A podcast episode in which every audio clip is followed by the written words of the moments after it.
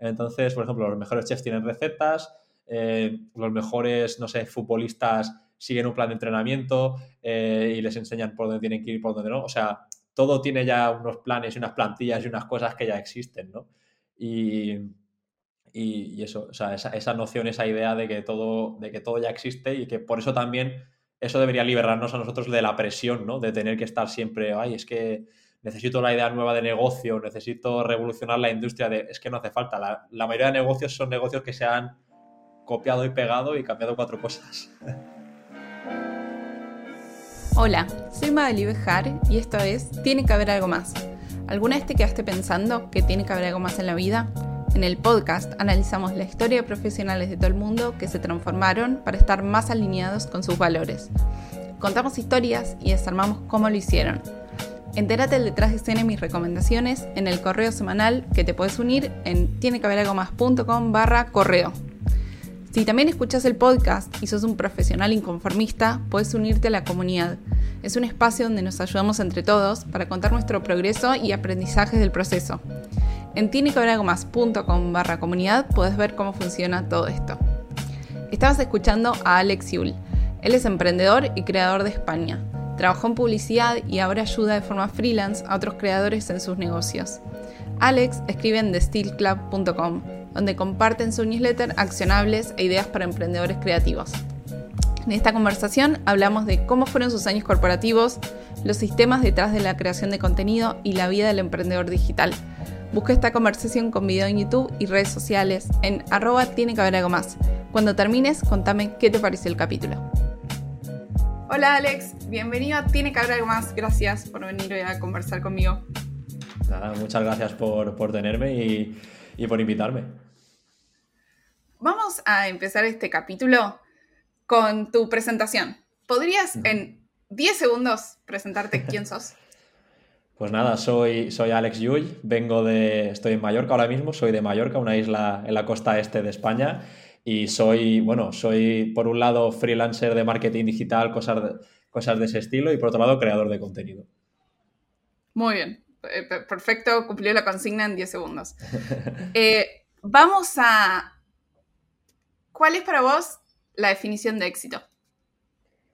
Uf, pues solía ser, y no hace tanto tiempo, eh, tener mucho dinero, siendo, siendo 100% honesto. ahora es tener mucho tiempo, aunque suene cliché, ahora es tener tiempo para mí. O sea, tener tiempo para mí, tener tiempo para eh, mi familia, tener tiempo para poder pasar a mi perro cuando me dé la gana, poder ir al médico si tengo que ir en mitad del día.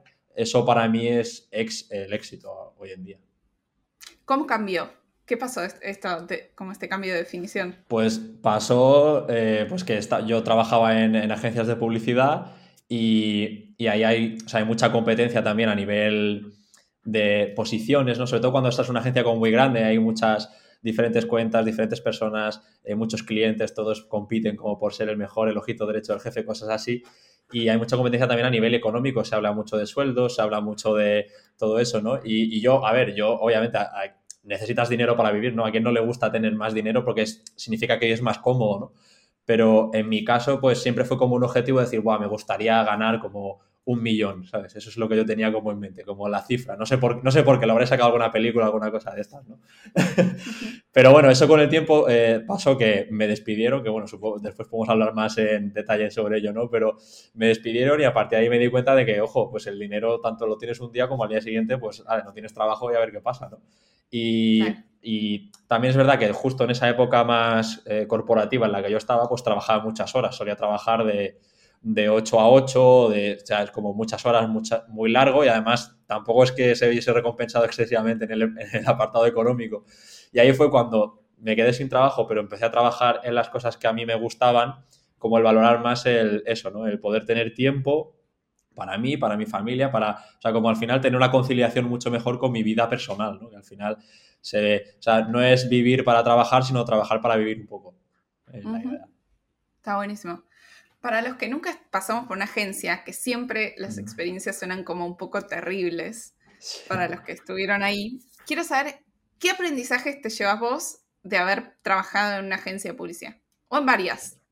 Hmm, pues mira, al final es verdad que hay un ritmo muy acelerado, o sea, se hacen las cosas muy rápido de un día para el otro y eso es muy estresante por un lado, pero también te ayuda a aprender a priorizar ¿no? y a saber qué cosas son más importantes, qué cosas no son tan importantes, qué cosas puedes hacer para hoy, qué cosas no, a qué cosas hacerle caso, a qué cosas no hacerle caso. O sea, a nivel de eso, pues te enseña mucho eso, a, priorizar y a ser un poco más, pues eso, rápido y ágil, ¿no? Porque a veces son, esas son cosas que a lo mejor más en el colegio, institutos, universidades no se enseña tanto, ¿no? Pues o tienes otras maneras de organizarte, pero en el trabajo te dicen, oye, esto es para mañana y es que si no lo tienes mañana, a lo mejor es tu propio trabajo el que está en, juego, ¿no? Aunque suena un poco así, las agencias son muy... Hay muchísima rotación de empleados, al menos en las experiencias que yo he vivido, o sea, cada día entraba uno nuevo y cada semana se iba uno por la puerta. Entonces, bueno, es, un poquito un aprendizaje que me llevé de, de esa época. Está bueno. ¿Cómo terminaste trabajando en agencias?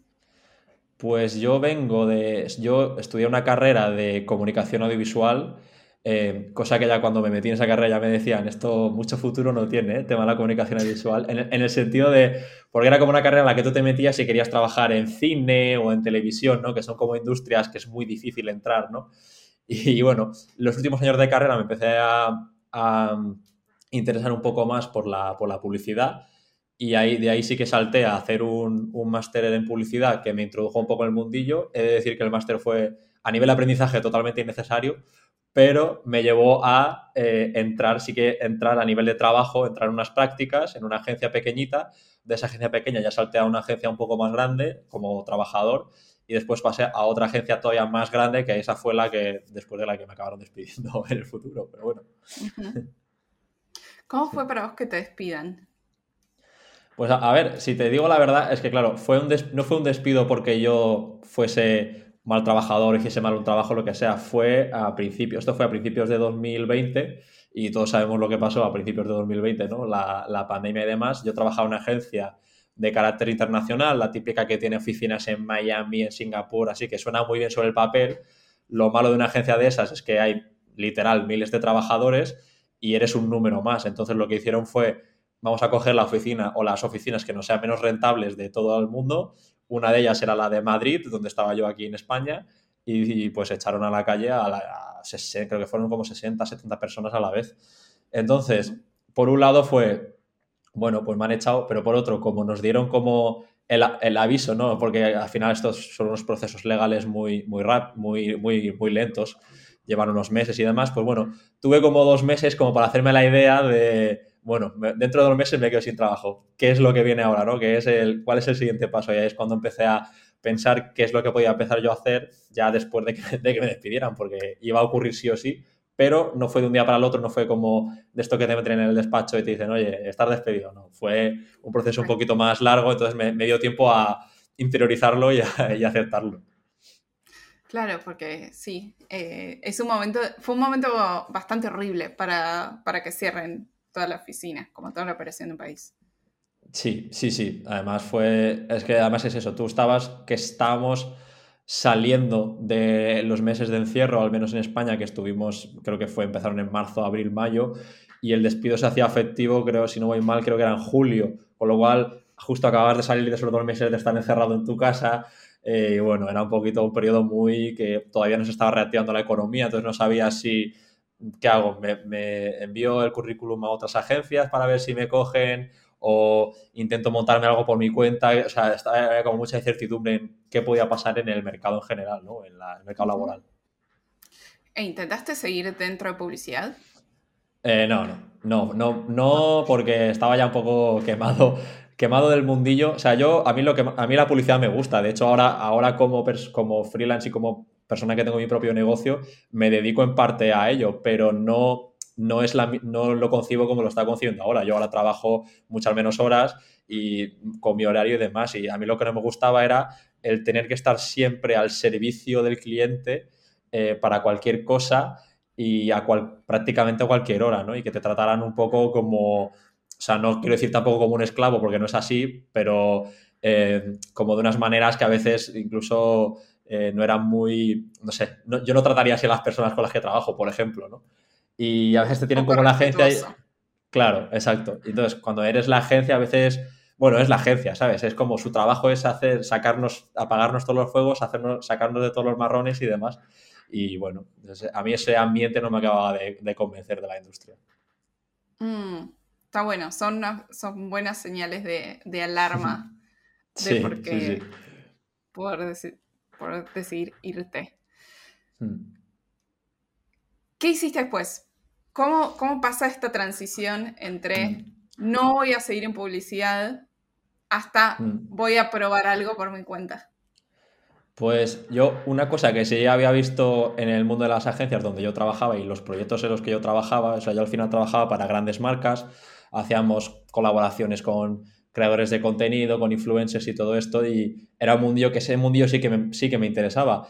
Y yo veía lo que se movía detrás de las, de las cámaras, digamos, a nivel de gestión y cómo, cómo esos creadores tenían sus propios negocios, pero también el volumen de negocio que movían, ¿no? Y el dinero y todo esto. Entonces yo decía, joder, yo estoy ayudando a esta gente a hacer este negocio, creo que puedo al menos intentarlo, hacerlo por mi cuenta como el tema de la creación de contenido y demás.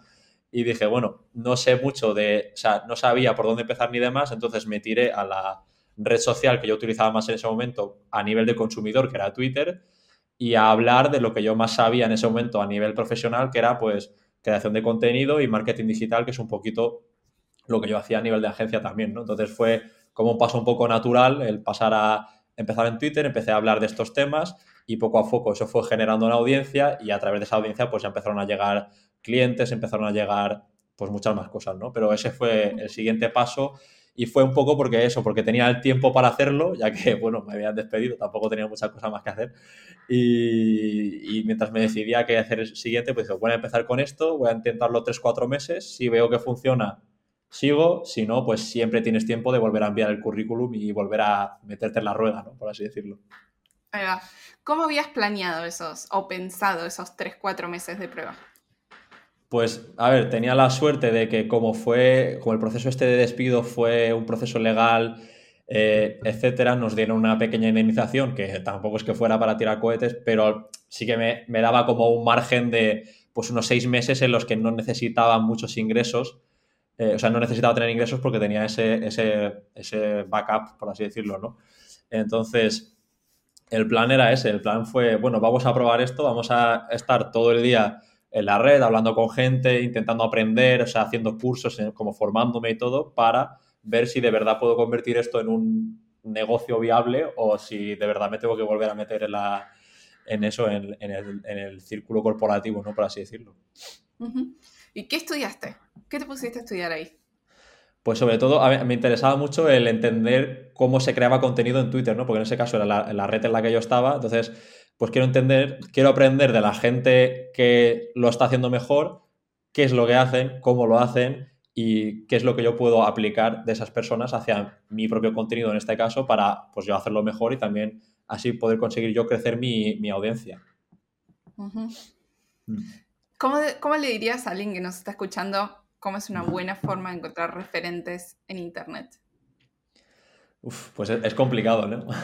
yo empecé, yo creo que empecé pues siempre, o sea, siempre tienes una persona, si te mueves un poco en el mundo online o en blogs o buscas cosas en Google, tú siempre tienes a lo mejor un blog, un foro de referencia o algo así, o una newsletter incluso, si, si, si te gusta mucho leer por email y demás. Y a partir de ahí es en, como tirar del hilo, ¿no? Yo lo que hago es, pues, esta persona que yo respeto mucho, que habla de las cosas que a mí me gustan, ver quién esa persona menciona frecuentemente o a quién sigue en redes sociales y a partir de ahí, pues, ir tirando del hilo para ir encontrando como estos distintos referentes, ¿no? Que, hay. Es una, es una muy buena técnica. Creo que todos deberíamos hacerlo más. Hmm. Como que no, no sé si la gente lo hace esto en general. Yo, yo es como, como encontré, ¿no? Decía, vale, esta persona me parece interesante, a ver quién a quién sigue esta persona y es que es muy probable que encuentres a otra gente interesante haciendo eso. Totalmente. Bueno, esto sale, la primera vez que yo escuché esto fue hace 10 años, cuando leí por mm. primera vez Still Like an Artist, Roba como un artista de Austin Kleon. Que para mí esa fue como la primera vez que vi algo así donde también apareció por primera vez como el concepto este de robar inspiración de otras personas, ¿no? Y adaptarlo. Pero creo que hasta hoy siguen siendo algo bastante contraintuitivo, hmm. eh, que todavía cuesta como entender e incorporar estas ideas de la, forma correcta, ¿no? Sin robar, como desprestigiando a, los otros. Quiero saber qué otras cosas de la industria de, vamos a decirle, de creadores te parecen mm. antiintuitivas. Uf, buena pregunta, ¿eh? es verdad que el, tema de robar lo, es. El tema de. No sé si sería tan contraintuitivo, pero el tema de promocionarse a uno mismo, ¿no? En el sentido lo de. Es, es claro, esa es muy antinatural. Al menos a mí me cuesta horrores, por ejemplo, ¿no? Cuando. no te sale natural hablar de tus cosas, de las cosas que tú estás construyendo, aunque sepas que tienen valor, ¿no? Para otras personas. Y a mí, por ejemplo, a mí es eso que ya llevo dos años en esto. Eh, tengo, yo creo cosas, algunas de las que creo, creo que tienen valor para otras personas y aún así me cuesta muchísimo el vendérselo, ¿no? Eh, no digo vendérselo por dinero, digo vendérselo de contarlo.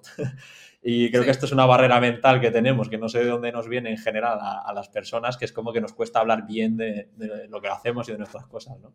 Entonces, eso, creo que es una de las cosas más contraintuitivas y que yo, por ejemplo, ahora mismo estoy trabajando mucho, aunque todavía no me, me falta, eh, para llegar a pues eso, que no me cueste, ¿no? Si yo sé que tengo algo de valor, pues ¿por qué no contarlo? ¿Por qué no ponerlo ahí fuera, ¿no? Si al final sé que esa cosa va a ayudar a las personas a hacer X tarea o X servicio o lo que sea, pues ¿por qué, ¿por qué no hablar más de ello y promocionarlo? ¿Qué otras cosas te cuestan? Uy, pues supongo que también tengo un poco de... es el típico, ¿no? Pero el síndrome del impostor, yo creo, que es mucho que incluso ahora lo mismo, otra vez, llevo dos años haciendo esta cosa y todavía a veces como que no me creo que pueda trabajar para mí mismo, que pueda tener como mis, mis fuentes de ingreso, mis, mis, cosas, ¿no? Como que estés haciendo como de este entrepreneur, eh, toda esta movida, ¿no? Entonces creo que es un poquito el, el, el, no ser consciente de que somos más capaces de hacer cosas de lo que nos creemos, ¿no? Y que a veces nosotros, eh, de hecho es, en mi experiencia, el mayor freno que tenemos somos nosotros mismos, ¿no? En ese sentido. Yo llevaba con la idea de emprender y querer hacer algo por mi cuenta más de 5 o 6 años. Lo que pasa que me tuvieron que despedir para que eso ocurriera, ¿sabes? O sea, me tuve que ver como prácticamente entre la espada y la pared, por así decirlo, para, tener, para poder por fin hacerlo, ¿no? Hasta ese entonces pues me costaba horrores. O sea, la idea era como que me daba mucho miedo. Claro, sí, obvio. Y, y también suele pasar que necesitamos ese espacio, o sea, dejar de hacer cosas para que nuevas mm. cosas sucedan. Hay muchos que funcionamos así, como que si no, no, no pasa.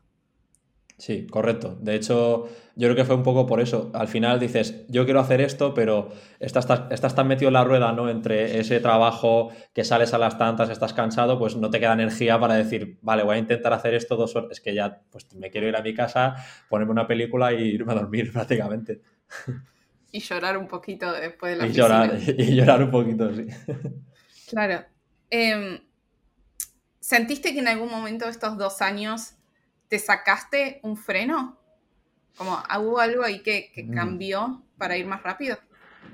Sí, sí, sí, yo creo que sí. De hecho, el, estos dos años han sido un aprendizaje increíble para mí, obviamente, pero lo que más es como darte cuenta de lo fácil que es hacer cosas si te pones a hacerlas, ¿sabes? En el sentido de, o sea, yo soy muy fan de, ahora ya lo soy, de cuando tienes una idea, hazla o intenta ejecutarla y demás, porque pensarlo, planearlo, hacer un plan de cinco meses o hacer un business plan, un marketing plan, es que no sirve para nada si al final después no lo ejecutas, ¿no? Entonces, yo ahora soy fan de, pues tengo una idea, vamos a hacer lo más rápido posible para ponerla ahí fuera, ponerla ahí fuera y a partir de ahí, pues que pase lo que sea, ya vamos mejorando, pero sobre algo que ya existe, ¿no? El hacer cosas, eh, hacer cosas tangibles. Perfecto. Vamos a ir un poco más a lo tangible para quien que nos escucha pueda entender todo este universo de cosas que estamos hablando. Contame, ¿cómo se reparte eh, tu tiempo en las distintas cosas y qué elementos forman parte de, Steel Club? Vale, pues bueno, Steel Club es la, la, newsletter, ¿no? La newsletter que yo tengo y la manera en que estructuro, digamos, la semana, por así decirlo, sí que a pesar de trabajar para mí mismo y poder tener más libertad horaria, sí que yo sigo un horario más o menos tradicional, por así decirlo. Yo trabajo más o menos de lunes a viernes y más o menos de 9 a 5 de 9 a 4, algo así. ¿no? Es, el, horario que intento mantener porque supongo que es porque ya estoy entrenado de esta manera y, también soy mucho más productivo por las mañanas, eso, es algo que he aprendido de mí mismo. O sea, por la tarde suelo hacer tareas más aburridas, por así decirlo, como contestar al email o cosas así, por la mañana hago tareas más de pensar, más creativas y eso, porque mi cerebro está más despierto. Eh, y la manera que me organizo es esa. Normalmente los lunes suele ser el día en el que yo creo contenido, digamos, para toda la semana que viene. Es decir, el lunes pues escribo mi newsletter, escribo o preparo el contenido para redes sociales y todo demás y ya lo dejo todo programado para no tener que pensar en ello durante el resto de la semana. Y después, dependiendo de los proyectos que tengo durante la semana, pues normalmente suelo dedicar martes, miércoles y jueves a trabajo para clientes o cosas así y los viernes para trabajo más en mis proyectos. Por ejemplo, si quiero sacar un producto digital, pues en construir ese producto digital o en pensar la estrategia o en ese tipo de cosas. Así es más o menos como me organizo. Después, obviamente, la vida real ocurre y todos estos planes Se, van al, se van al traste, pero sobre el papel así es como funciona. Perfecto. ¿Qué tipos de, de clientes tenés ahora?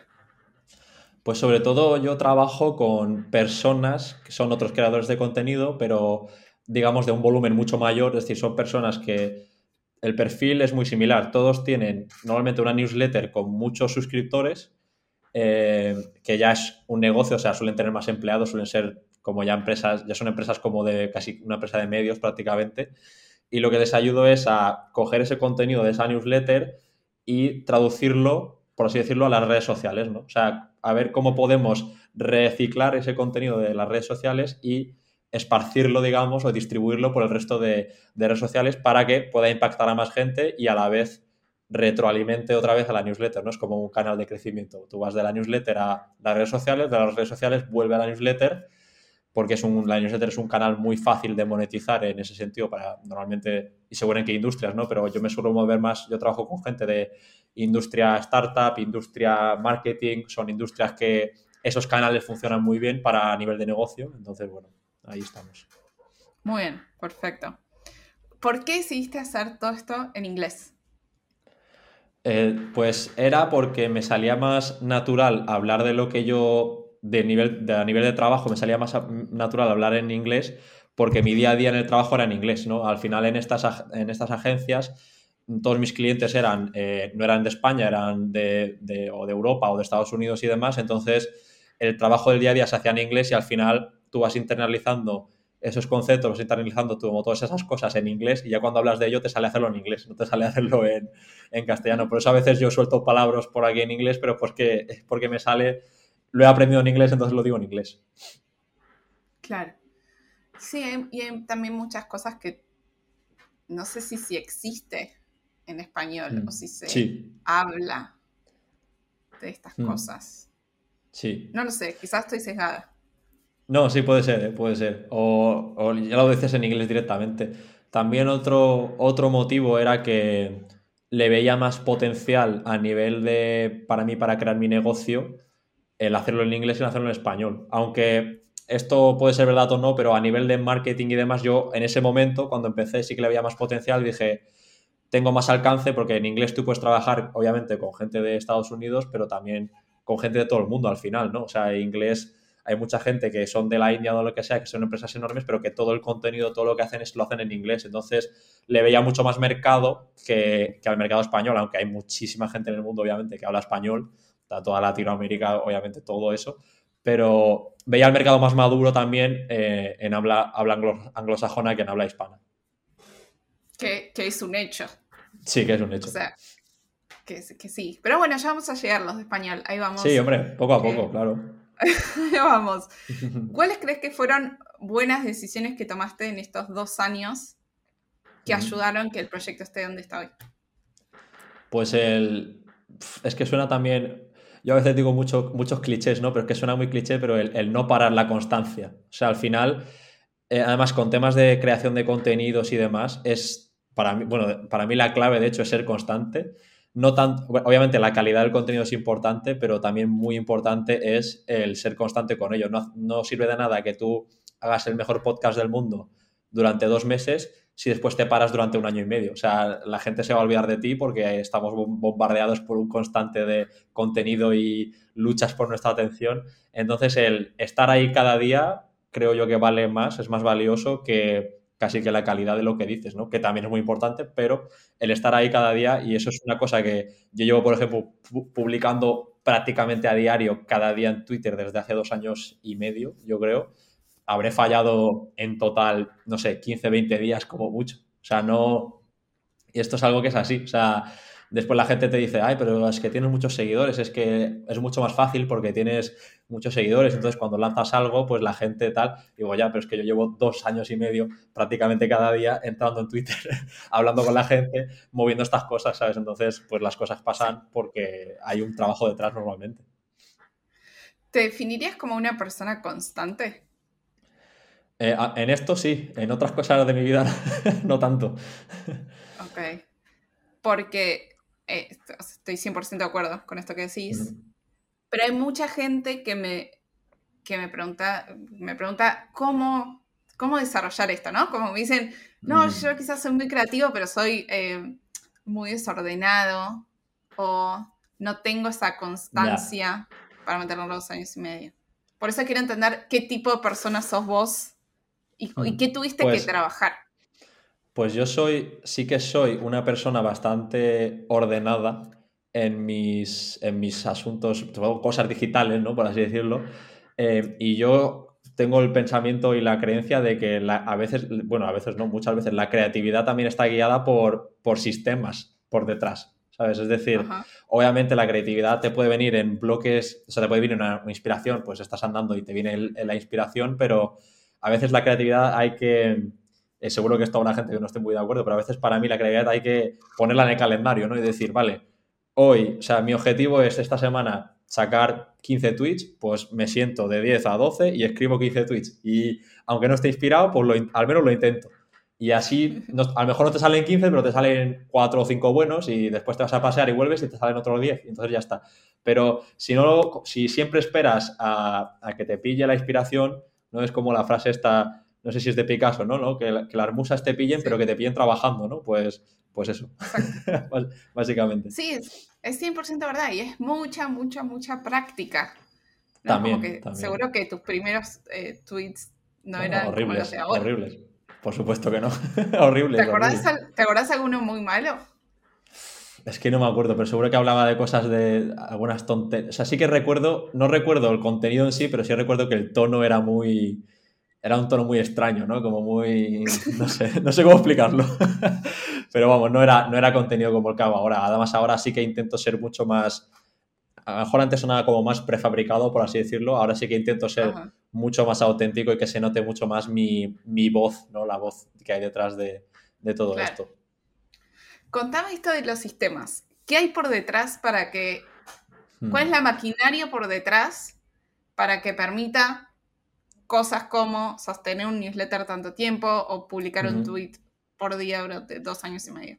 Sí, pues lo primero es para mí muy importante y ha sido como un descubrimiento, es el tema de bloquearte el tiempo. O sea, yo uso Google Calendar y ahí tienes, pues ves, ah, puedes ver tu, ves, lo tengo la vista semanal, veo toda la semana. Entonces, eh, normalmente el domingo por la tarde, si no tengo nada especial, me siento durante 15 minutos y lo que hago es decir, vale, ¿qué tengo que hacer la semana que viene? y empiezo a bloquear eh, bloques en el calendario y los pongo tal cual, que sean visibles, además de distintos colores y demás, para que sea muy visual. Es decir, vale, el lunes de 9 a tal hago esto, el martes tengo este proyecto para este cliente, entonces para esto, y entonces así, como que ya te pones esos sistemas y esos momentos para crear esos momentos y demás.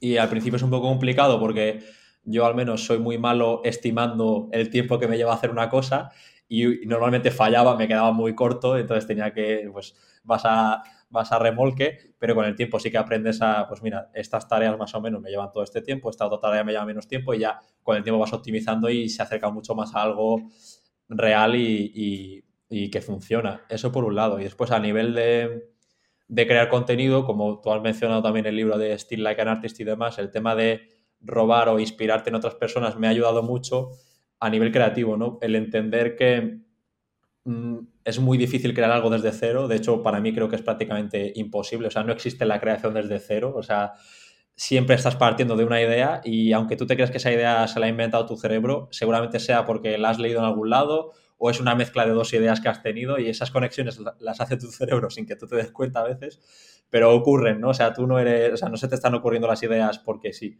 Entonces, como el entender que eso ocurre de verdad y el yo tener muchas referencias, muchas, o sea, como el empezar a crear desde ya una referencia, no desde una, no desde una página en blanco, que es mucho más complicado. Ah, bueno. ¿Cómo haces vos para generar ideas?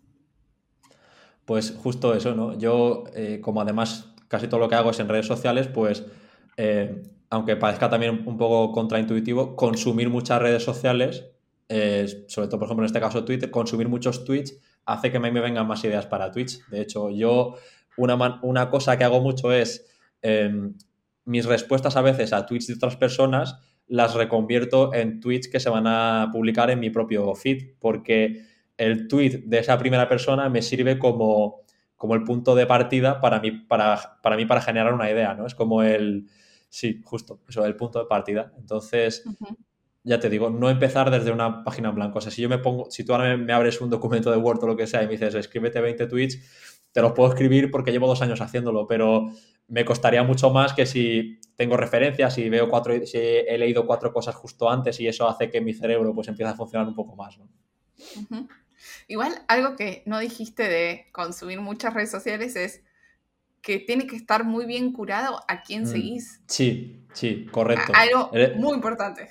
Muy, muy importante y, o sea, es, básico, de hecho. O sea, eh, se nota mucho o sea, yo, yo, pienso que esto es un poco como el eres lo que comes, ¿no? Que es, lo que se suele decir, ¿no? Con cosas de dietas y demás, pues es, con de contenido es exactamente lo mismo. Eres, o sea, creas lo que consumes, ¿no? Si tú sigues a gente interesante, que habla de cosas interesantes y demás, pues la calidad de tus ideas se verá, se verá elevadas al 100%. Vamos, lo he, lo he comprobado por mí mismo, pero he, he visto que le ocurría a otras personas también. Entonces, es clave el el tipo de contenido que consumes, los podcasts que escuchas, eh, los vídeos de YouTube que ves, todo esto. No significa que no puedas entretenerte, por supuesto, ¿eh? yo no, yo no estoy diciendo nada de eso, pero si tú quieres crear contenido a lo mejor a nivel más profesional, tienes que consumir un tipo diferente de contenido también. Eh, pensé que todos solo mirábamos memes de perritos en, Twitter, eso pero bueno, parece, que yo soy la única. ¿Cómo haces para generar un backlog. ¿Cuál sería la palabra en español? Eh, eh, de, mm, como una. Es que no sé cómo decirlo en español tampoco, ¿eh? me, está. Como un buffer, pero tampoco es en español. Em, de, contenido dices, ¿no? Como un. De ideas claro, Claro, me olvidé cómo se habla, pero es como. Claro, en vez de. ¿Qué, pasa? ¿Qué, ¿Qué, solemos hacer nosotros que tenemos que hacer? Mm. Que genera muchas cosas por más que vean que quizás el podcast sale todas las semanas, todos los martes, mm, no es que yo estoy todos los martes como dándole al botón de publicar, sino que son cosas que mm. están más automatizadas, ¿no? Y Alex cuenta lo mismo. Eh, algo que a mí me funcionó mucho es ir generando eh, mucho contenido con anticipación, ¿no? Pero empezar a generar ese buffer eh, lleva una técnica. Vos lo haces y ¿cómo lo haces? Sí, sí que lo hago.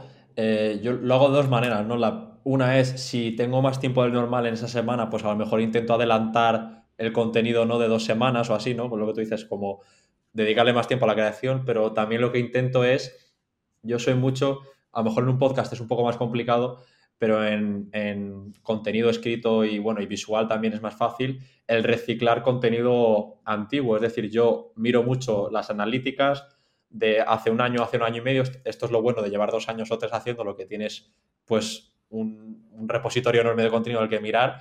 Y digo, vale, este tweet de hace un año funcionó súper bien, a ver cómo podemos reciclarlo y volver a postearlo ahora. No significa que lo copies y lo pegues, aunque también podrías hacerlo así, sino que también significa que cómo puedo reaprovechar lo que, lo que aquí digo y a lo mejor como presentarlo de una manera un poco diferente o, bueno, algo así. Y eso es lo que intento, eso es lo que intento hacer mucho, ¿no? Me, miro mucho cosas que han funcionado en el pasado y demás. Entonces, cuando no tengo, si esa semana precisamente no he tenido tiempo de preparar nada, pues a lo mejor digo, vale, pues es una semana de, de reciclar, toca reciclar esta semana. Entonces, pues sale todo contenido reciclado. un corte para contarte el patrocinador de este capítulo. Bitwage es la plataforma pionera en pago honorarios en criptomonedas o dólares digitales. Es una de las más elegidas por exportadores de servicios y freelancers que tiene el servicio más completo y económico del mercado. Esta es una muy buena opción si sos un oyente que estás empezando a trabajar para el exterior de tu país y no sabes cómo cobrarlo. Porque sin tener que abrir una cuenta bancaria propia, en menos de 24 horas lo tenés resuelto. Con Bitwage tenés la libertad de elegir en qué moneda querés recibir tus ingresos que provienen del exterior. Y además, usarlo te facilita trabajar con personas fuera de tu país porque cobrar y pagar se vuelve mucho más ágil y con menos trabas. Si te intrigó lo que te conté hasta ahora, te dejo un enlace en la descripción que te da 5 dólares por la primera factura que cobres. Ahora sí, volvemos con la entrevista. Está bueno. Hay, hay algo que que me gusta mucho, que es la cultura de la experimentación, que viene muy del mundo startup, y lo veo mucho en creadores. Mm. Quiero saber cuál fue algunos de, tus pruebas favoritas que hiciste y, cómo mm. salió. Bueno, pues una que además lo hice hace creo que tres, semanas o así, fue que intenté, o sea, la newsletter que yo mando se manda eh, semanal, una vez cada semana, ¿no? Los miércoles pero dije, bueno, vamos a probar de hacerlo eh, a, nivel diario. O sea, vamos a intentar mandar la newsletter una cada día. Y fue un experimento que no salió bien, o sea, ya te digo que he vuelto al semanal, porque uno, tenía muchas, mucha gente que se, se desuscribía, ¿no? Porque a veces la gente cuando se apunta a la newsletter, pues le gusta recibirla a la semana, pero al hacerlo a diario, pues causa mucha más fricción con, con según qué personas y es totalmente lógico y, respetable y también porque para mí mismo a nivel creativo me costaba mucho más y creo que se resentía un poco eh, la calidad de las ideas también que yo estaba publicando. ¿no? Entonces ese fue el motivo por el, que, por el que lo hice. Pero también me gustó el tener la libertad de poder hacer ese experimento. ¿no? Dije, vale, de un día para el otro digo, vale, vamos a probar esta semana de lunes a viernes hacer la newsletter se hace el experimento, no sale bien, pues para la semana siguiente nos lo hemos cargado y fuera. Y ya está, pero al menos lo has probado, ¿no? No, no he tenido que estar pidiendo permiso a no sé quién y que no sé quién me diga no sé cuántos y que me pasen los, archivos y tal. Yo fue de un día para el otro, vamos a hacerlo, se hace y, seguimos adelante. Claro. Pero me gusta mucho la transparencia de esto, de decir, lo estoy mm. probando y si no funciona, vuelvo a lo anterior. Viste, como el poco postureo. A mí, eso, a mí eso es una parte que me gusta mucho, o yo lo intento transmitir mucho con, el contenido que yo hago, porque al final parece que, sobre todo cuando consumes mucho contenido, parece que la gente son todos unos cracks, que todos hacen un millón de dólares y que todo el mundo tiene no, sé cuántos seguidores y que todo el mundo la vida le va súper bien. Y, no es así, ni mucho menos. Solo que esa gente solo postean las, los highlights de su vida, por así decirlo, pero no te cuentan los problemas. Pero si tú al final lo que quieres es, si te interesa construir una marca personal y lo quieres hacer desde un punto de vista auténtico y real, también tienes que compartir la parte mala o la parte que menos se ve. Y al contrario de la que la gente piensa, eso ayuda mucho más a generar cosas buenas para ti que cosas malas. O sea, el ser transparente y decir, oye, eh, pues mira, me he cargado la newsletter y ya está. Yo al día siguiente, o sea, la semana siguiente, publiqué una newsletter y dije, oye, estos son los motivos por los que me he cargado la newsletter y tuve un montón de mensajes positivos de apoyo que me dijeron, oye, pues no pasa, yo soy muy fan de tu contenido, no te preocupes, me encanta, o sea, como apoyándome en ese sentido, ¿no? Y dije, bueno, pues esto es lo que ganas cuando eres auténtico, ¿no? Que la gente vea tu cara real y que en el futuro, cuando yo vaya a hacer otro proyecto, otra cosa, pues que la gente esté ahí detrás porque en un primer momento, porque ellos saben que yo voy a ser transparente con, con, con ello. Está buenísimo. ¿Qué fue, em, en esto hablando de los momentos más ásperos, ¿tuviste, ¿estuviste cerca de tirar la toalla en algún momento?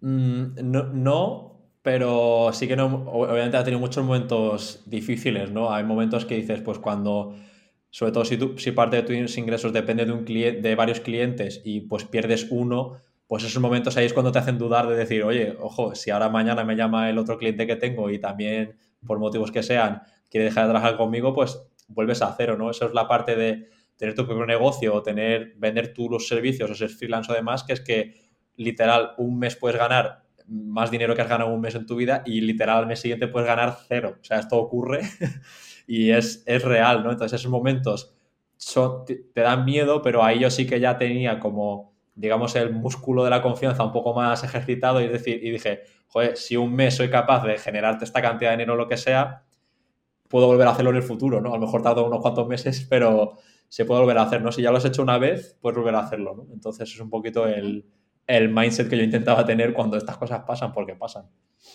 Claro. ¿Qué cosas te funcionan a vos para ser un buen freelancer? Pues yo siempre intento ser muy, bueno, lo primero, igual que con mi contenido, ser muy transparente. O sea, si, por ejemplo, si no sé hacer algo, decirlo claramente, no buscarme la vida por ahí porque al final acaba saliendo mal. ser muy transparente con lo que sé y ser muy, eh, no sé, no me sale en español, como ser muy responsive, como, o sea, como muy, ¿no? Que cuando te preguntan algo, pues eh, ser más rápido. Contestar a tiempo. Sí, exacto. contestar a tiempo es que algo tan simple como contestar a tiempo ya te marca la diferencia con muchísima gente. O sea, parece que incluso hay proveedores de servicio, agencias, cosas así, que son alérgicos a el email o hablar con la gente, ¿no? Al final, un cliente te está pagando por un servicio, pues tienes como mínimo contestar a los emails y no desaparecer, ¿no? Que es un poco... Entonces, solo con cosas como esta, que son cosas súper básicas, eh, tratar a la otra persona, pues como de una manera normal, ¿sabes? con respeto y demás y, poco más. Es que tampoco, o sea, para mí el secreto es tratar a los otros como te gustaría a ti que te trataran si estuvieras pagando por un servicio. Bien. ¿Y cómo haces ahora para conseguir clientes? Pues yo he tenido la suerte de que en ningún momento he necesitado hacer lo que se dice de ir a puerta fría, ¿no? O, o, tener que buscar yo clientes, sino que siempre han venido a mí y ha sido gracias, en un primer momento, gracias al contenido que yo ponía en redes sociales y la porque cuando tú te expones de esa manera y cuentas cosas a nivel profesional y no desgranas un poco como los secretos y los sistemas y las cosas que tú haces, pues eso atrae mucho a la gente, a potenciales clientes. Y a partir de ahí, pues con los clientes que he tenido y demás, mucho con el, se mueve mucho con el boca a boca. Entonces sí que estoy teniendo clientes que son de recomendaciones que vienen de clientes del pasado o clientes actuales que tengo que al final, como se mueven todos en un círculo muy similar, ¿no? Pues es muy fácil que ellos recomienden a otra persona de, del mismo círculo que tenga necesidades muy parecidas y dicen, oye, pues yo estoy trabajando con esta persona, me está funcionando muy bien, aquí tienes el, contacto. Bien.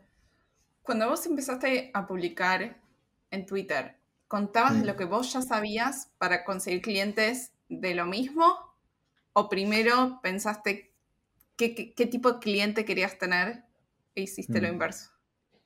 No, era un poco de, o sea, yo tenía la intención de, obtener clientes, entonces dije, bueno, voy a intentar hablar de cosas que sé, pero también, como otra vez volvemos a lo mismo, a lo de intentar como ser más auténtico y demás, sí que intentaba hacerlo desde, no desde un punto de vista de soy un experto, sino desde un punto de vista de esta es mi experiencia y esto es lo que yo he aprendido. No significa que sea la verdad universal, que eso es, creo que es un error que hace mucha gente o que mucha gente también le impide incluso empezar a crear contenido en redes sociales, que es que se piensan que para tú crear contenido en redes sociales tienes que ser un experto o tienes que saber mucho de un tema y nada más lejos de la realidad. Solo es la manera en que tú posiciones lo que tú estás diciendo. Tú puedes hablar desde el punto de vista de un experto o puedes hablar desde el punto de vista de tu propia experiencia o desde el punto de vista de un aprendiz. Y eso cambia mucho. O sea, puede decir lo mismo, pero el discurso cambia, la percepción del discurso cambia un poco. Está bueno. ¿Hubo algún otro eh, cambio de mentalidad en todo este proceso que haya sido un game changer. Sí, o sea, yo creo que el, estar muy abierto a, conocer a, gente random de Internet, porque yo, por ejemplo, soy una persona que, aunque no lo parezca también por mi contenido y demás, sí soy un poco, a lo mejor, no diría que soy, no diría que soy introvertido porque no soy introvertido, pero tampoco soy la persona más extrovertida del mundo, ¿no? Por ejemplo, yo era el típico que cuando era más niño, eh, cuando tenía que pedir, mi madre me decía, pide la cuenta, me da vergüenza llamar al camarero para decirle, oye, ponme la cuenta, ¿no? Y, pero ahora sí que, por ejemplo, lo que me ha abierto mucho la mente en las redes sociales es la facilidad de conexión con otras personas que tienen tu misma mentalidad, ¿no? Entonces, cuando ves que hay gente que es muy similar a ti y demás, pues el escribirles un mensaje privado o lo que sea, hace que sea súper fácil hablar con esa persona, ¿no? Y, y, demás. Y como, es decir, wow, la gente está abierta a hablar y de hablar de y gente que tú piensas que son unos cracks que están haciendo cosas increíbles, les escribes y te contestan y dices, joder, ¿por qué estoy hablando con esta persona de repente? Pues este tipo de, el abrir la mente a estar más abierto a hablar con gente, eh, me ha servido mucho y, viene todas las redes sociales, ¿no? Que no es todo malo lo que las redes sociales. Que... Claro. ¿Tuviste algo, eh, alguna de estos intercambios terminó en otra cosa más grande? Eh, pues por ejemplo, tengo ahora mismo con, un, con, un, bueno, con una persona que conocí a través de las redes, se llama Janis Ozolins, es un creador de contenido que está muy especializado en cosas visuales, o sea, él lo que hace son visuales. Em, y empezamos a hablar, nos conocimos en Twitter, empezamos a hablar, poco a poco eso llevó a empezar a hacer un, podcast juntos y demás, eh, que fue como un mini proyecto que hicimos sin más. Era, em, era más como unas charlas que hacíamos él y yo en privado en Zoom, pero que decidimos grabarlas por si le servían a alguien de, y demás. Y eso ha llevado a que sea ahora, por ejemplo, una, una amistad. Yo lo considero un buen amigo mío. Y de hecho, él es de, él es de Letonia, pero hace nada se acaba de mudar a, España, con lo cual eh, ya vamos a, yo creo que vamos a ser como si fuera amigos de toda la vida, porque nos, nos, conocimos en redes sociales, pero se ha venido incluso a vivir a España. No es que yo la haya convencido, ¿eh? o sea, ya tenía ya su idea de venir y demás, pero, pero bueno, ahora es que está aquí en España, pues nos vamos a ver mucho más y en persona y demás. Y es una, es una persona que es un señor random que estaba en Letonia y yo estoy en España y al final nos hemos acabado conociendo y haciendo amigos y haciendo una buena amistad. Entonces, bueno, es un, es un ejemplo. ¿Se vieron alguna vez en persona? Todavía no, todavía no. y eso que hemos hablado, muy, bueno, hemos hablado millones de veces, pero en persona todavía no. Pero bueno, eh, llegará, llegará, el día. Supongo que este año ya sí que será, ya lo, nos conoceremos. Ay, qué emoción. Eh, ¿Qué es algo que dirías que estás desaprendiendo? Mm, buena pregunta también. ¿eh?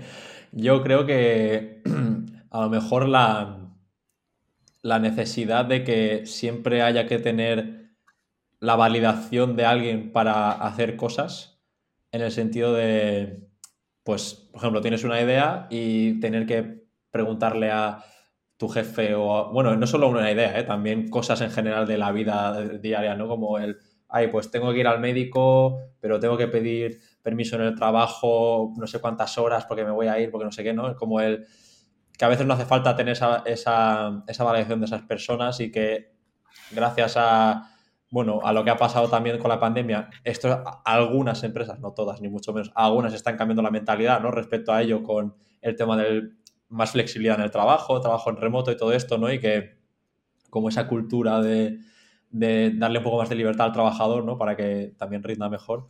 Eso es algo que en el ambiente que yo estaba antes en las agencias y demás, pues no era muy común, ¿no? Y si faltabas un día parecía que estabas matando a alguien o estabas, el proyecto iba a implosionar si no estabas tú un día y hoy en día parece que está cambiando. Obviamente hay muchos trabajos y muchos sectores en los que no, pero bueno, en el sector marketing digital y demás sí que es mucho más fácil, ¿no? Porque es todo digital, con lo cual es más sencillo. Y eso es algo que, bueno, a mí se me ha quitado el vicio y yo creo que primero, no creo que vuelva nunca a una oficina en mi vida. y si lo hago, me costaría bastante según qué, según qué normas de la oficina el, volver, a, volver a eso. Sí, obvio. Eh, ¿Se te ocurre algún momento en estos dos años y pico em, algo que haya pasado que, que hubieses dicho, esto era inimaginable que podía ocurrir y pasó? Sí, sí, yo creo que sí. Eh, bueno, mismamente, desde estar hablando en podcast, por ejemplo, caso, caso práctico aquí, eh, que la gente me invite a podcast y cosas así, yo nunca lo hubiese pensado en la vida que eso, que yo, hubiese, que yo pudiese tener algo interesante que, que pudiese ser interesante para más gente, ¿no? Como el que la gente me escriba y me dé las gracias por a veces por el contenido que hago, que les ayuda mucho en, en cosas de su negocio, cosas así, ¿no? Como, como todo eso son cosas que yo nunca hubiese pensado que pudiesen pasar, ¿no? Que la gente pudiese tener tanto interés en cosas que yo tengo que decir, que pueden ser más o menos interesantes, pero que la gente proactivamente te diga, oye, quiero que vengas a mi podcast, o oye, quiero que vengas a, lo que sea, o quiero que hables en mi comunidad, cosas así que me están pasando ahora, pues es como, bueno, pues pasan y, mola, y mola porque a mí me gusta mucho además, o sea, yo disfruto con estas cosas, con lo cual... Bien, ¿qué es algo que pienses distinto al promedio de la gente? Mm, no sé, no sé si es distinto, ¿no? Pero el tema de, bueno, lo, lo he mencionado antes, pero el tema de que las, o sea, que a ver cómo lo digo para que se entienda. El tema de las que las ideas no vienen de la nada, sino que las ideas ya existen y nosotros simplemente lo que hacemos es unir puntos. O sea, los puntos ya existen, ya están por ahí. Nosotros simplemente, las ideas que nosotros tenemos es unir esos puntos de alguna manera, esas conexiones que tenemos en nuestro cerebro y demás. Esto es algo que yo he aprendido en parte gracias al libro de Still Like an Artist, pero también ¿no? con mi propio trabajo creativo y demás y darte cuenta de que eso es así, ¿no? De que, de que no hay idea original y de que todo ya está inventado y que por eso deberíamos robar más en el contexto ético eh, y creativo, ¿no? ¿Esa es tu idea preferida de Austin Kleon?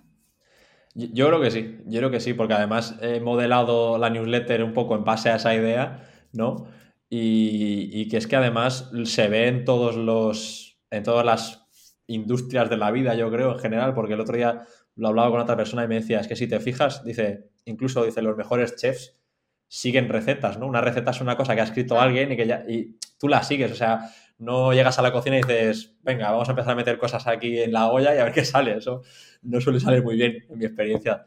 Entonces, por ejemplo, los mejores chefs tienen recetas, eh, los mejores, no sé, futbolistas siguen un plan de entrenamiento eh, y les enseñan por dónde tienen que ir y por dónde no. O sea, todo tiene ya unos planes y unas plantillas y unas cosas que ya existen, ¿no?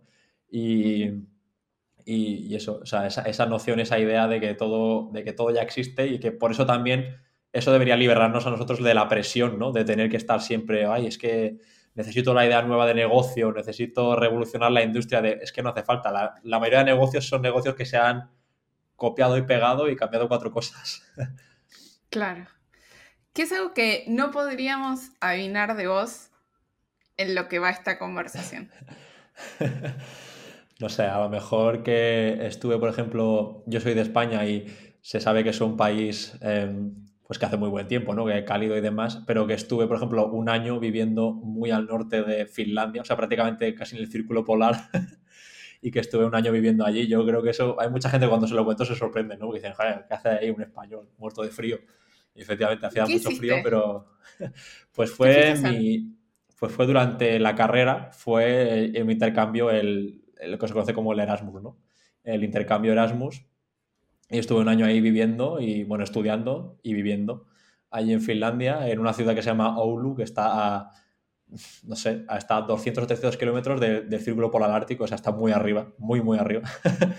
y claro, fue un choque total, porque claro, la mayoría de opciones que nos daban para irnos de Erasmus eran a países del sur de Europa, entonces, vale, puedes ir a Portugal, Italia, Turquía, y yo decía, es que para eso me con o sea, eso es similar a España, obviamente no, no similar, ¿no? Pero para que me entiendas como la cultura, eh, la gente y demás, digo, yo quiero irme al sitio que esté más lejos de posible. Entonces dije, ahí arriba, pues ahí arriba.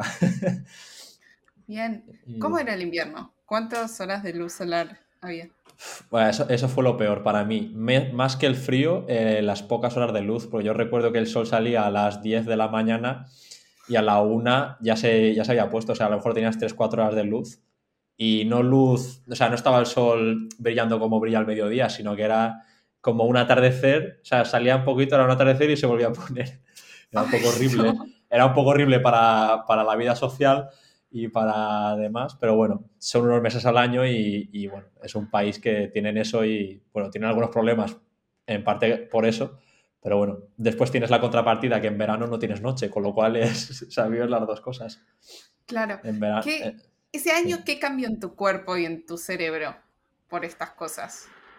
Pues primero entendí lo importante que es la luz del sol para la salud, o sea, y además que lo notaba de verdad, ¿eh? o sea, notaba, ya cuando llevábamos un mes y medio o dos, ya la mayoría de los que estábamos allí, como no éramos ninguno de Finlandia, notábamos como falta de energía, por así decirlo, ¿no? Como decías, estoy como, como más cansado, ¿no? Durante, durante todo el día te notaba más cansado y demás, eso fue lo primero. Y después, segundo, a, mí a nivel personal me ayudó mucho porque em, me ha dado mucho a abrirme y a, conocer a gente de muchísimas culturas diferentes y demás, ¿no? Allá había de todo, había alemanes, italianos, había japoneses, había, bueno, había, había de todo. Y claro, yo, pues yo había viajado y demás, pero no es lo mismo viajar por el mundo a nivel turista que convivir en un país diferente, ver cómo te trata la gente de ese país y tú también convivir con gente de otros países y ver cómo son sus culturas a nivel de vivir con ellos y demás. ¿no? fue, una experiencia muy enriquecedora, la verdad. Qué bueno. Mm. ¿Se te ocurre em, algún momento que pudo haber sido un error o algo que te haya gustado que saliese diferente a lo largo de tu carrera profesional? Hmm.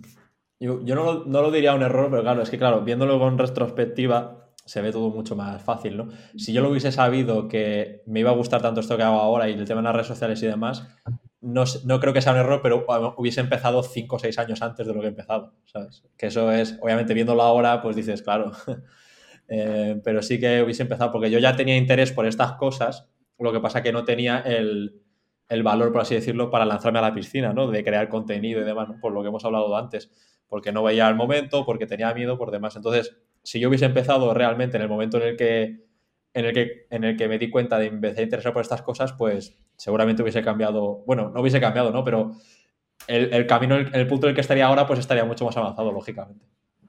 Claro. ¿Y algún buen o mal consejo que te hayan dado? eh, hay un consejo que me dio eh, uno de mis jefes en la época de la agencia, que la verdad es que era una persona que era muy... Era, nos hacía trabajar duro, pero era muy, era muy inteligente y sabía mucho de temas de negocio y demás. Y, es, algo que me ha ayudado en, también en, mi, vida de ahora, ¿no? Y es el tema de em, hacer, o sea, de hacer las cosas cuando antes incluso de... A ver cómo lo explico. Em, él lo que hacía era, cuando íbamos a un cliente, por ejemplo, él, tenía una idea y le explicaba al cliente esa idea como si ya eso existiese, ¿no? entonces, si el cliente la compraba, nosotros después teníamos que volver a la agencia y, pensar de verdad cómo, ejecutar esa idea, ¿no?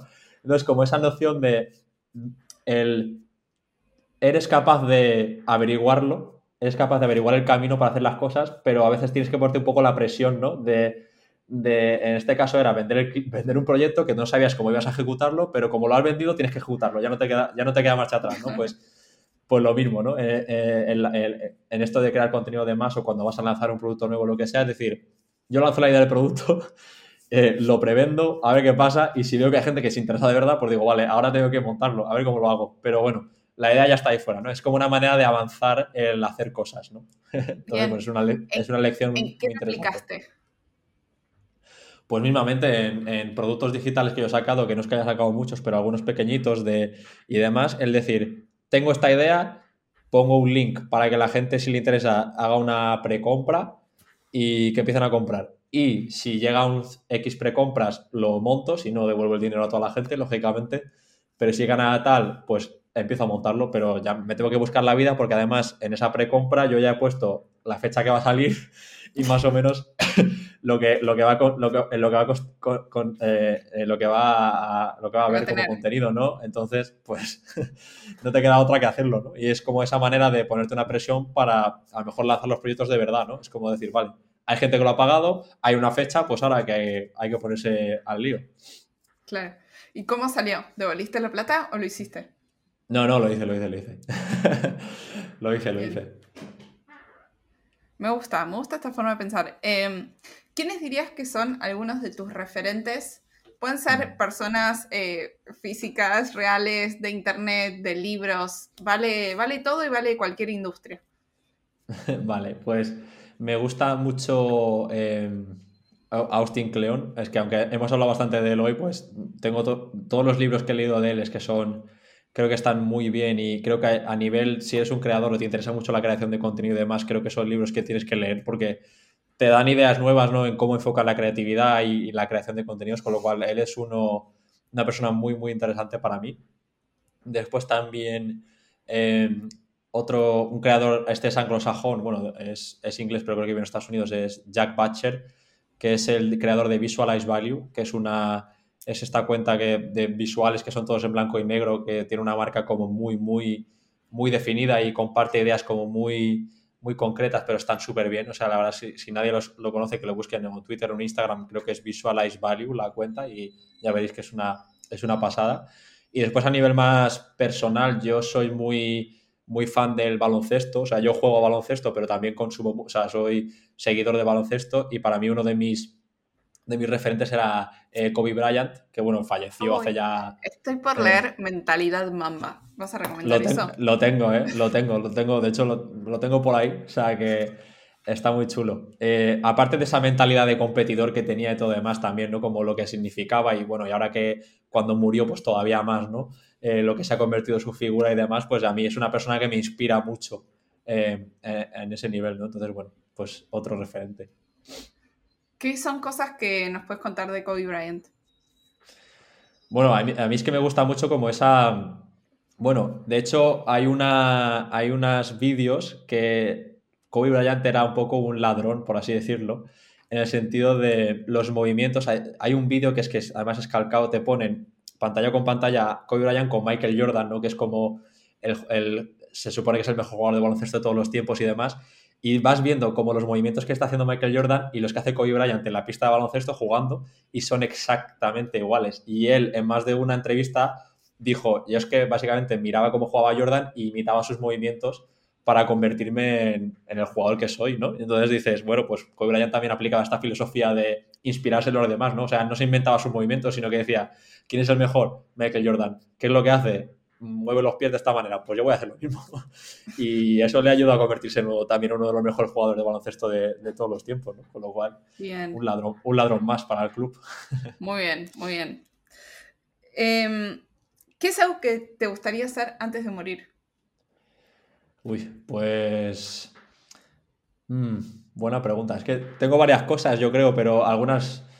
Mm, pues la típica de viajar... No, pues la típica de viajar a algún sitio de estos así eh, especiales y demás. Pero, por ejemplo, una cosa que vi en, que era una de mis bucket list, ¿no? De estos de... Era el ver las auroras boreales y demás, que eso ya lo he hecho. Pero sería una cosa que me... O sea, es una pasada... No, tú te quedas, o sea, te quedas así, te partes el cuello prácticamente, encima con el frío que hace. Pero bueno, es una experiencia súper súper bonita, ¿no?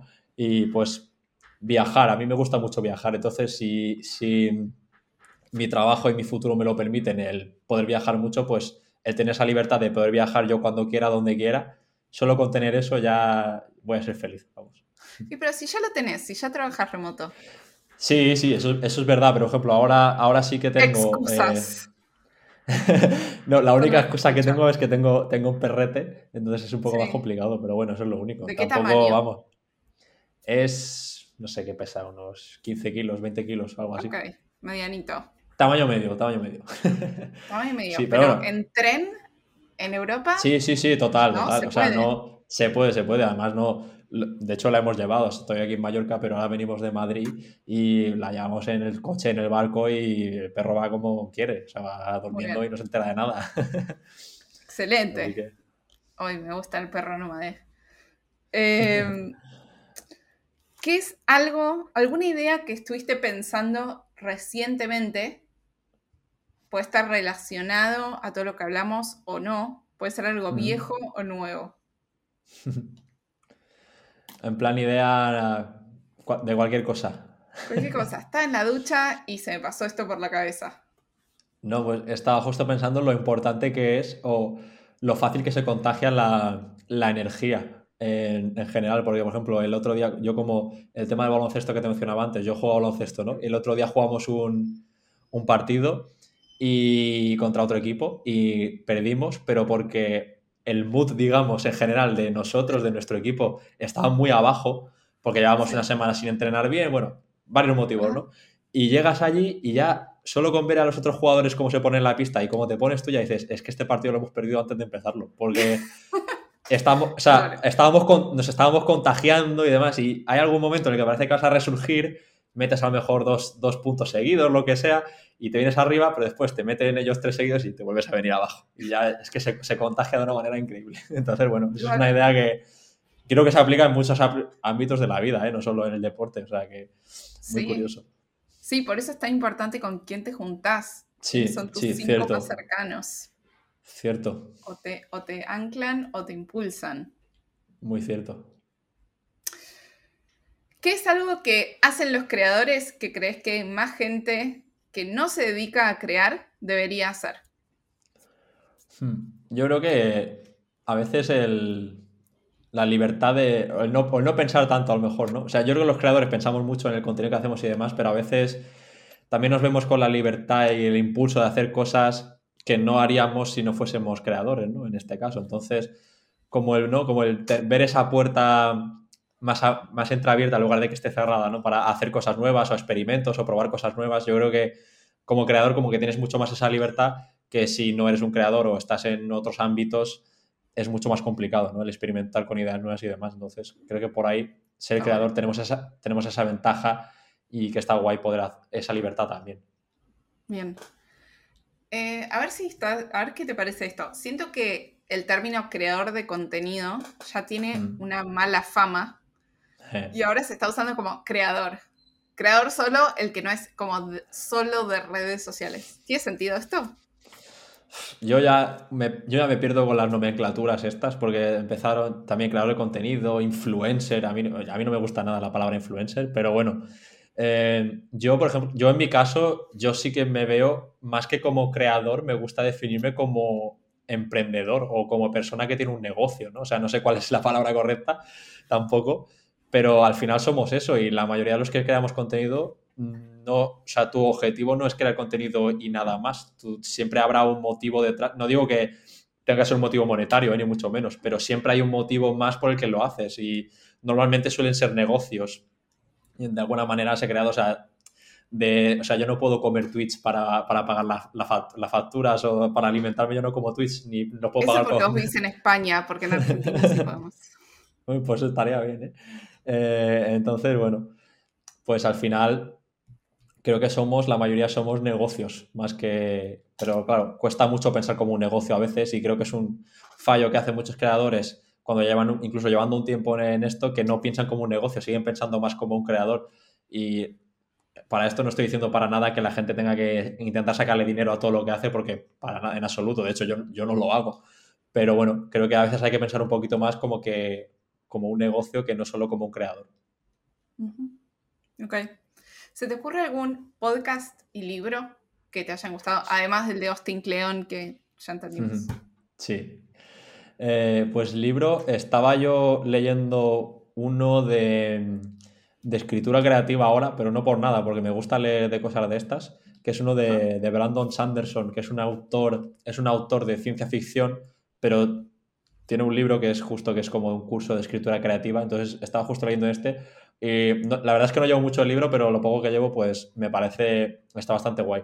Y a mí es que me gusta mucho escribir, entonces siempre me gusta leer sobre escribir, aunque sea un poquito meta todo. Sí, sí. y, y, como podcast, yo hay uno que escucho que se llama My First Million y no, el nombre no me gusta mucho porque da una vibra diferente de lo que es el podcast después. El podcast al final son dos, son dos personas que con mucho éxito en los negocios, que son dos tipos, dos tipos americanos que tienen éxito en los negocios, pero me gusta el podcast porque hablan de ideas de negocio, pero como con un tono muy de risa a veces y comentan como actualidad de la industria y demás y está bastante entretenido, la verdad. Entonces, ese es el podcast que yo, es el que más escucho ahora mismo. Bien. Escuchaste, hicieron un capítulo hace poco mm. con el chico de Fire Festival. Sí, sí, lo estuve escuchando. McFarland. Sí, sí, sí. McFarland seguro de apellido. Puede ser, sí. Sí, lo vi, ¿eh? lo estuve escuchando además con, esa persona, ese tío. Eh, y me dio una bronca ese tipo. Que bueno, fue preso, ¿no? Por, por, la estafa de Fire sí, Festival. Sí, sí, pero eh, es un, un personaje, vaya. un personaje. No sé. Sentí que como que no, sé si comparto cuán bien estuvo que le dieron ese lugar. Sí, de hecho él, lo decía, no sé si lo llegaron a mencionar, creo, el tema de... Uno de ellos mencionaba, dice, no sé si hacemos bien en darte este espacio, ¿no? para que te expliques y demás, pero al final, bueno, esto es... Claro, el otro, lo decía, el otro, y el otro decía, sí, bueno, pero esto te da visitas y demás y no sé cuánto. Y el otro decía, ya, pero no sé si... Claro. si demás, pero bueno, yo creo que ahí también tiene que, o sea, tienes que pensar, bueno, ellos tienen que pensar, ¿no? Que su audiencia pues tiene ellos también tienen suficiente razonamiento para saber si lo que está diciendo esta persona es algo que está bien o que está mal. ¿no? Yo creo que a mí, yo lo estuve escuchando y estoy pensando todo el rato, menudo payaso, por ejemplo. Claro. Bueno, sí, la conclusión es que fue preso, ¿no? También. Sí, sí, estuvo un par de Está mal lo que. Por si quedan dudas, está mal lo que hizo. Eh, pero había un momento donde el tipo hacía Decía, como yo quiero tener otra oportunidad de hacer el Fire Festival, como este super festival exótico con eh, actores, influencers, músicos, no sé qué, quiero hacerlo bien. Era como, pero usted estafó a cuántas personas, miles, miles de personas por 50 millones de dólares. Muchísimo, fue una pasada eso. Pésimo, qué bronca. Qué bronca la gente que hace las cosas mal. sí, además por cuando lo hacen, o sea, sabiendo que lo estás haciendo mal, porque claro, a veces lo, puedes hacer, lo puedes hacer mal sin querer, por supuesto, todo el mundo se equivoca, ¿no? Pero en este caso tú sabías que eso no iba a salir bien desde el principio. Claro, exacto, exacto. Alex, ¿dónde te pueden encontrar en internet quienes quieran eh, leerte y saber más de vos? Hmm, pues en, Twitter en arroba alexyuitw y en, la newsletter es de steelclub.com. Bien, muy bien. ¿Cómo hacemos para cerrar este capítulo? Te voy a dejar palabras finales para la audiencia. Un último mensaje, algo que ya hayamos dicho o no. Micrófono libre de despedida. Pues yo creo que, a ver, el mensaje que yo además intento transmitir también con mi contenido es que la creación de contenido puede ser una alternativa muy buena para la gente eh, en general, ¿no? Que quiera cambiar su carrera o demás, o que quiera simplemente hacerla evolucionar. O sea, no significa, crear contenido no significa que tengas que dedicarte a esto full time ni, ni demás, sino que puede ser una manera muy, muy fácil además de hacer avanzar tu carrera, porque puedes crear contenido sobre tu industria y eso atrae a otras empresas que puedan querer contratarte, cosas así. O sea que no es solo crear contenido, no es solo ser influencer y hacerse fotos en las redes y demás, sino que se puede crear contenido de muchísimos temas diferentes, se puede hacer de muchas industrias diferentes. Yo conozco a gente, por ejemplo, que lo hace de temas de ecología o cosas así y después coge el gobierno y se los lleva a, la, convención esta que hay de cosas ecológicas eh, a nivel mundial. O sea, estas cosas pasan. Lo que pasa es que a veces tienes que ponerte ahí fuera y empezar a hablar de un tema que te interese para que esto pase. Así que yo animo a todo el mundo a que, a que lo haga porque literal te puede cambiar la vida, como fue en mi caso. Pero bueno, puede ayudar en muchísimas cosas.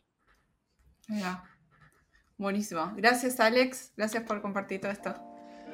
Claro, yo encantado. Gracias por escuchar este capítulo. Si tenés alguna amigo o amigo que le pueda servir, reenviáselo que nos ayuda a crecer. Anotate en el correo semanal que escribo todos los jueves en tienequehaberalgomás.com barra correo, donde comparto todas mis reflexiones e ideas mientras construyo este proyecto. Nos vemos la semana que viene.